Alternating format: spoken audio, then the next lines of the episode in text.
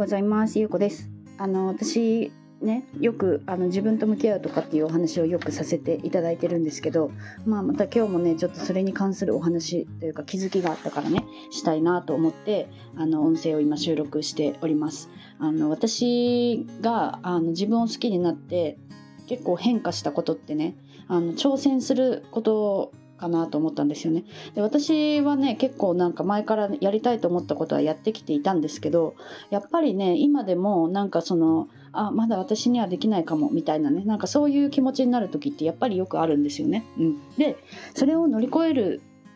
ためには何が必要かって言ったらやっぱり自分を信じる気持ちなんですよね。うん、でなんかね自分を好きじゃなかった時っていうのはいやどうせ私なんかそんなことできないしみたいなね。なんかいや今はまだちょっと早いかも。みたいななんかそういうやっぱりこう思考になりがちだったんですよね。うん。まあ、それでもなんかこうやってきたんですけどその時っていうのはなんかねやっぱりねすごいすごいパワーが必要だったんですよね。なんかこうよっこいしょみたいな感じの。なんかなんて言うんだろうな。あのあのねすごいすごいこの最初のこのパワーがすごく必要だったなっていうのをすごく感じていてで今はなんかその自分が好きになった時って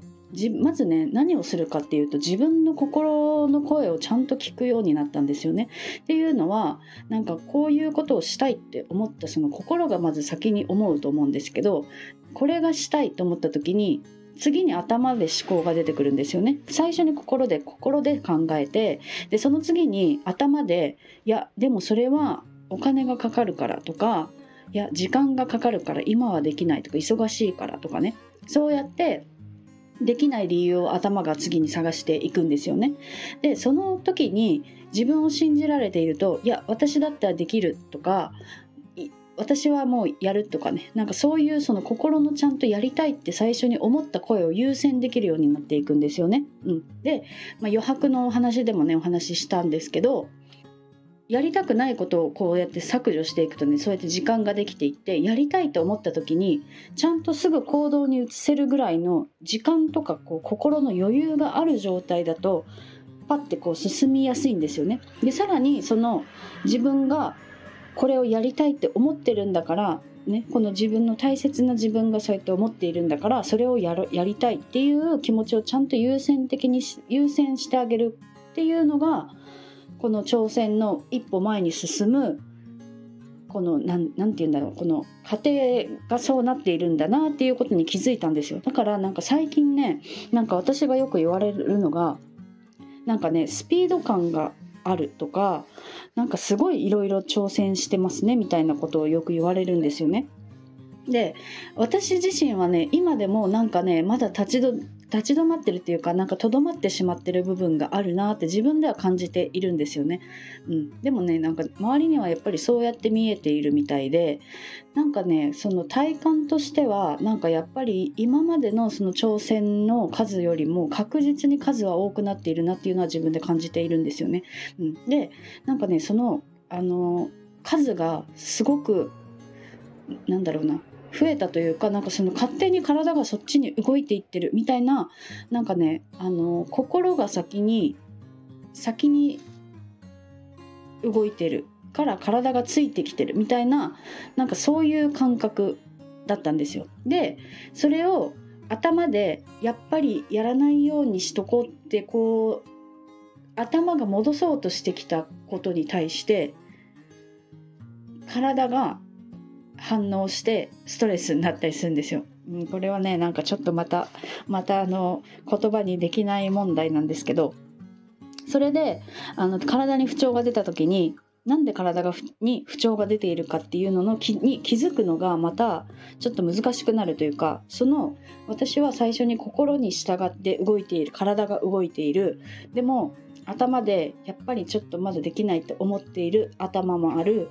でそしたらその体調が体調不良になるからその私は進んでることに対して体調不良になっているのかっていう思考をしてしまうと今度挑戦がねストップしちゃうんですよでもその挑戦をやめようと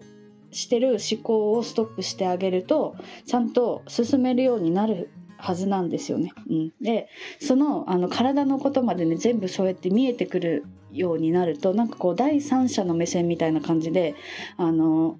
ちょっと離れた部分から自分をね見えるように見れるようになってきたんですよその自分を好きになってくると。であ私は今こういう状態だからこうなってこうなってこうなって体が痛いんだなっていうところがちゃんとね見えてきたんですよね。うん、で今私が進むべき道は進むべきというか心が思ってる進みたいのはこっちだなっていうのをもう一回こう再確認することであのまた調整にこう進めていけるっていう感じになっているんですよね。うん、っていう感じでなんかこう一個一個この頭をねあの頭を使う体を使うこの心をまず心が一番なんですけど心を先に心の声をちゃんと聞くでそれをできるのはやっぱり自分を好きになったからだなって思ってでそのじゃあなんで自分を好きになれたかって言ったらやっぱりその一番最初は何にもできない自分っていうのをちゃんと認めてあげたことだったと思ったんですよね。うん、私はあどうせ私なんかって思っているよねってなんかその今まで頑張ってきたねってなんかすごいあのできないって思いながらもこんなこんだけ頑張ってきてたよねっていうところをまずちゃんと認めてあげるっていうのができるようになった時にあ私ってなんかすごい頑張ってたんだねっていうことにあのちゃんと気づけてあげたんですよ。でそれであのちゃんと自分を抱きしめてあげるっていうかなんかうんこの頑張ってたねっていうのをちゃんと言ってあげるっていうのをやったらあのね一つずつ心の声が見えるように聞こえるようになってきたっていう感じなんですよだから最初は本当に私は本当にそれがやりたいのっていう何かを選ぼうとした時に本当にそれが欲しいの本当にそれが買いたいの本当にそれやりたいのっていうのを一個一個にちゃんと聞いてあげていたんですよ。うん、でそのあのそれを聞いて今度さらに進んでいくために何が必要かって言ったらやっぱりその余白の時間でで余白の時間を作るためにはまずやっぱり必要なのはあのご飯をちゃんと食べてちゃんと寝ることなんですよ。これは私のなんかその体の基盤っていうかあの疲れのない状態でちゃんと寝て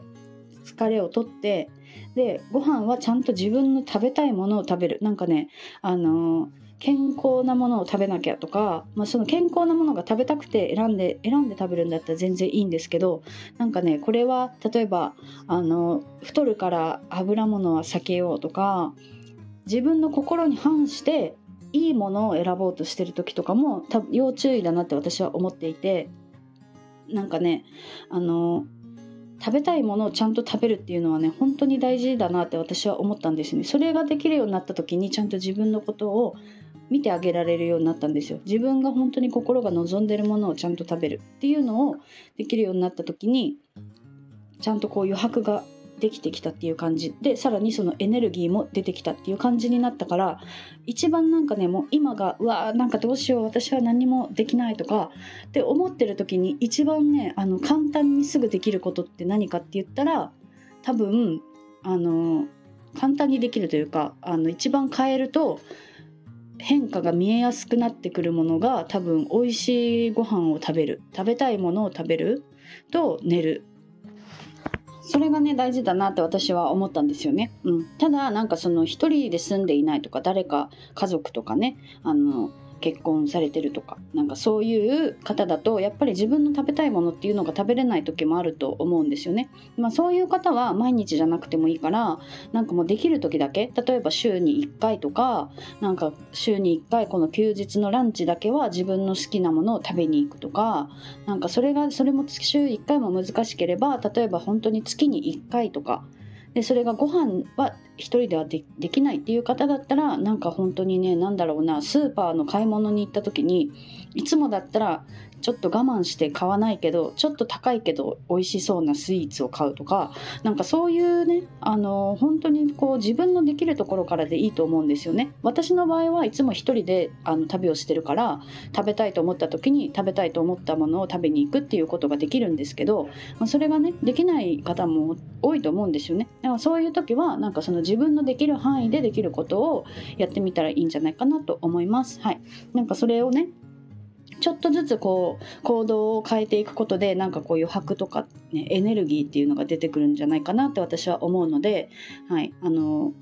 んていうかね、まあ、波動みたいな感じですよね。うん。あの、自分が動くとね、あの、いろいろ変わっていくんですよね。やっぱりこう、周りの感じというか。うん。なんか私はね、そのスピリチュアルとかは、まあ好きですけど、私はあんまりね、その見えるとかじゃないから、全然わかんないんですけど、なんかこの自分の中のね、このパワーっていうか、なんかそれがこう変わってきたなっていうのが、は自分のね、こう体感として分かっているから、まあなんか今日はちょっとそういうお話をね、はい、しました。はい。じゃあ今日も聞いていただいてありがとうございます。